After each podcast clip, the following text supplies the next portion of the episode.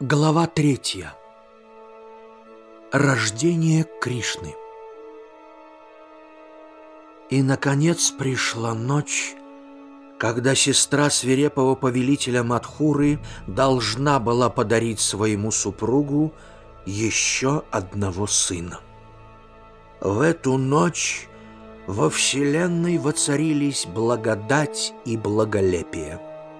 На небосклоне – взошли добрые светила и созвездия. Небо было чисто и прозрачно. Луна и мириады звезд источали покой и умиротворение. Земля с ее горами и лесами, реками и озерами, пашнями и садами была тиха и прекрасна. Полные реки несли к океанам свои кристально-прозрачные воды. Озера расцвели розовыми и голубыми лотосами. Деревья облекли себя в пестрые благоухающие платья из цветов, даруя пьянящий мед бесчисленным роем пчел и приютив на ветвях своих певчих птиц, что оглашали воздух звонкими трелями. Тихий ветер был напоен запахами трав и деревьев. В ту ночь жертвенное пламя, зажженное священнослужителями, горело неколебимое ветром. А в миг сошествия Всевышнего на землю брахманы и праведники, теснимые нечестивым камсою, вдруг испытали в сердце своем блаженный покой. А в Поднебесье раздался бой барабанов, как некогда при рождении Васудевы звенели песни ангелов и небесных музыкантов. Райские девы кружились в веселом танце. Волхвы и небесные сказители нараспев читали священные молитвы. Пророки слагали сладкозвучные стихи. Небожители пролили на землю дождь благоухающих цветов. Тучи разразились громом, что напоминал шелест морских волн. И тогда верховный владыка — сущий в сердцах всех живых тварей, точно полная луна на восточном небосводе, явился во мраке ночи из благословенного лона Деваки. То был удивительный младенец. Глаза его были подобны лепесткам лотоса, а рук у него было не две, но четыре — в одной из них он держал раковину, в другой — огненный круг, в третьей — цветок лотоса, а в четвертой — грозную палицу. На груди у него виднелся седой завиток волос Шриватса, на шее — ожерелье со слепительным самоцветом Кауступхою. Тело его — темное, словно густая грозовая туча, было покрыто одеждами, отливающими золотистым блеском. Черные волосы шелковыми кудрями не спадали до плеч. В головном уборе и серьгах сияли драгоценные каменья Вайдурьи. Дивные браслеты украшали его руки и ноги. И весь он был озарен золотым сиянием, точно облако в лучах восходящего солнца.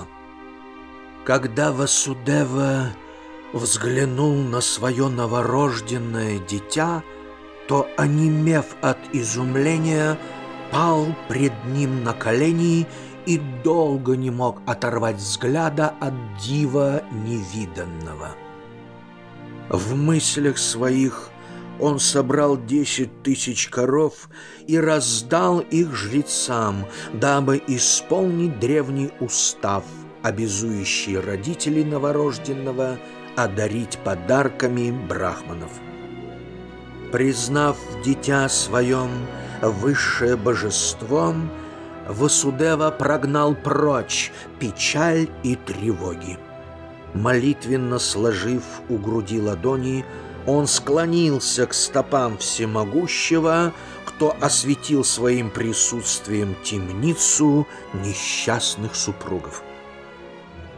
Васудева молвил, «Господи, сущий за пределами сотворенного мира, Ты — душа всех душ, свидетель всех и вся, высший разум и блаженство собственно лично.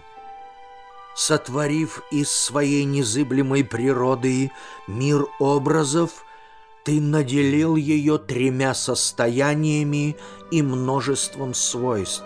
Но даже окружая себя своей собственной природою, ты не перенимаешь ее свойств. Качества созданного тобою мира не касаются тебя. Как неделимое, совокупное вещество, жижа, предстает в уме живого существа, поделенное на множество стихий и образов, сложенное в упорядоченную вселенную, так ты, единосущий, хотя бы и предстаешь пред моим взором в отдельном облике, вечно остаешься бесконечным, неделимым и недосягаемым для чувств и рассудка корень всего сущего. Хоть и отделился ты от лона Деваки, в действительности ты никогда не входил в него и никогда его не покинешь. Ты единовременно прибудешь и внутри, и снаружи, и вместе, и отдельно от всего сущего. Кто полагает – что следствие может существовать независимо от причины, а потому видит свое тело независимым от души, тот и окружающий мир считает сущим отдельно от тебя. Прозорливый видит тебя во всем и все в тебе, а потому видит действительность в истинном свете. Мудрые учат, что ты – бездействуя, творишь, держишь и уничтожаешь мир образов. В тебе соглашаются все противоречия, ибо все образы и понятия исходят из тебя. Не имеющий качеств, ты созидаешь качественный мир – Рождение и смерть происходят от тебя, нерожденного и бессмертного. Дабы поддержать три мира, ты, бесцветно-лучезарный, принимаешь три цвета. Белый — хранящий, красный — созидающий, черный — разрушающий. Ныне, о всемогущий владыка, — ты явился в мой дом, дабы избавить матушку-землю от ненасытных стяжателей и их алчных сановников, рядящихся в одежды государственных мужей. Правитель всего царства Камсан столь порочен, что, едва заслышав о твоем сошествии в нашу семью, предал смерти всех твоих братьев – а когда стража донесет ему, что ты уже родился в нашей темнице, то он непременно примчится сюда, дабы истребить тебя.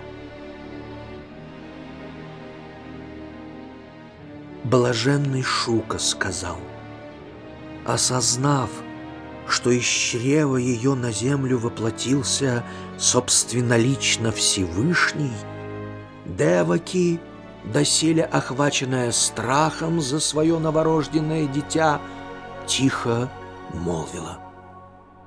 «Господи, Тебя, имеющего нетленную природу, величают непостижимым, первичным, вездесущим, лучезарным, невидоизмененным, недвижимым, благодатным светом, неделимым, беспристрастным, вседержителем и всеобщую душою. По окончании времен, когда проявленное погружается в непроявленное, когда пять грубых стихий растворяются в восприятии, ты остаешься один, сущий вне времени, и имя тебе — Шеша, вобравший в себя все бытие. Время, поделенное на мгновения, часы, дни и годы, есть твоя всепоглощающая сила, твой всепожирающий зев. Комета времени, что обращает своим огненным хвостом всех смертных в прах — лишь игрушка в твоих руках. Я вручаю себя твоей милости. Сотворение мира, смертные, в страхе бежали от безжалостной змеи смерти. Ныне же, когда земли коснулись твои стопы, люди спят безмятежным сном, а коварная смерть змея прячется — не смея показаться из своей черной норы. Господи, рассеивающий страх рабов своих, защити нас от гнева свирепого сына Угросены. Сделай свой облик Вседержителя невидимым для взора обывателей – Пусть Камса и его приближенные не ведают, что за дитя явилось из моего лона. Пусть гнев злодея поугаснет, иначе нам и нашим родичам не избежать мучительной смерти. Пусть грешники не тревожат ближних, в блаженном неведении ожидая своего рокового часа. О вездесущий! Скрой от взора людей свой надмирный четырехрукий облик. Пусть не видны будут признаки твоей божественности. Лотос, раковина, палица и огненный круг. Общеизвестно, что бесконечное мироздание покоится в твоем теле до и после творения – кто же поверит, что ты, умещающий в себе бесчетные вселенные, мог поместиться в утробе земной женщины? Всевышний отвечал. «О целомудренная женщина, в прежние века твое имя было Пришни, а супруга твоего Васудеву величали Сутапою. И был он одним из вселенских патриархов, нрава набожного и безупречного. Прежде чем произвести на свет потомство, как того желал от вас Создатель Брахма, вы подвергали себя суровому воздержанию безропотно перенося дождь, ветер, зной и стужу, превознемогая лишения всех времен года, вы усмиряли плоть и обуздывали чувства. Задерживая дыхание и воздерживаясь от излишеств, вы питались дикими травами и кореньями. И дабы снискать мое расположение, творили мне молитву в уме, свободном от скверной корысти. Так в подвиге духа, в мыслях обо мне вы провели двенадцать тысяч лет по исчислению небожителей. Верностью и преданностью, чистотою помыслов и непоколебимой решимостью угодить мне вы заслужили мое расположение. И когда я Верховный Благодетель, предстал пред вами и просил открыть мне ваше самое сокровенное желание, вы признались, что хотите иметь сына обликом, подобным моему.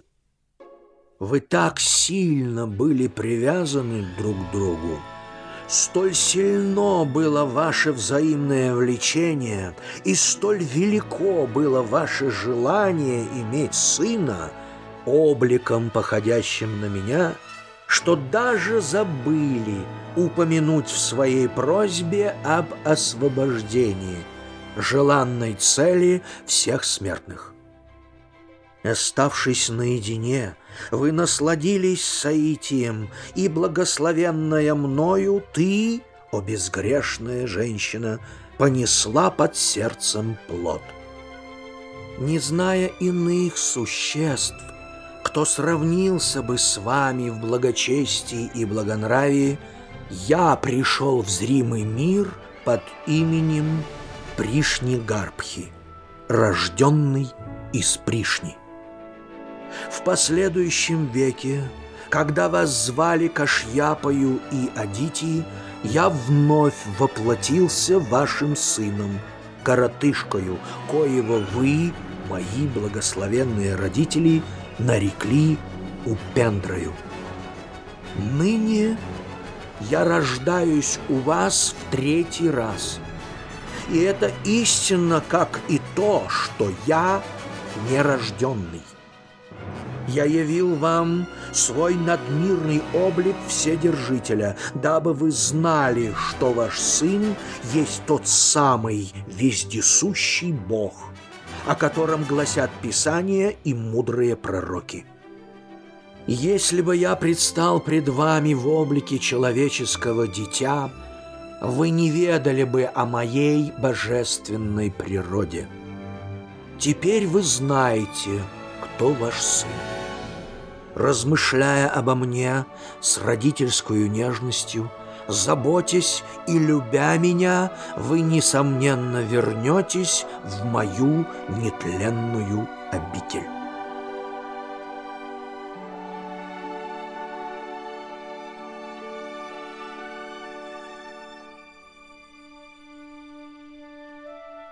Блаженный Шука сказал, «В следующее мгновение — Пред Деваки и Васудевою лежало уже обыкновенное человеческое дитя, крошечное и беспомощное. Потому тревога за жизнь их восьмого сына стала еще тягостнее и сильнее. Между тем, в пастушьем селении Гакуле жена предводителя пастухов Ешода разрешилась от бремени дочерью, коей воплотилась внутренняя сила Всевышнего, йога Майя. Она, великая Матерь мира, чарами своими погрузила в непробудный сон свирепую стражу, приставленную у дверей Деваки и Васудевы. И точно ночь, отступающая пред лучами утреннего солнца, окованные железом двери темницы отворились, и Васудева без препятствий вышел на волю.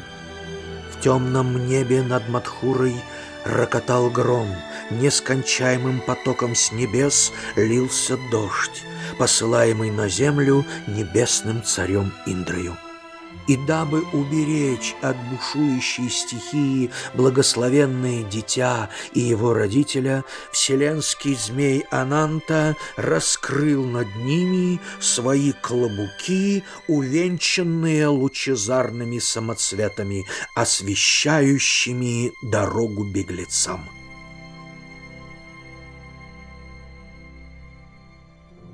Васудева с младенцем на руках – миновал городские ворота и спустился к берегу быстро текущей Ямуны. И стоило ему ступить в бурлящие воды, как грозная водоворотами река расступилась, обнажив предвосудевую твердь, как некогда поддался раме Великий океан. Посуху перебрался сын Шурасена на другой берег — и устремился в Гакулу, к дому Нанды. И здесь, как и в Мадхуре, все крепко спали, погруженные в сон всемогущую матерью мира. Васудева прошел в опочивальню Ешоды, положил на ложе рядом с нею своего сына, взял на руки девочку и тем же путем вернулся в свою темницу. Там он положил дочь Нанды и Ешоды на постель подле Деваки и, замкнув у себя на ногах железные оковы, вновь сделался государевым пленником. Ешоду же, утомленную родами, сморил сон, и только утром узнала она, каким ребенком наградили ее небеса.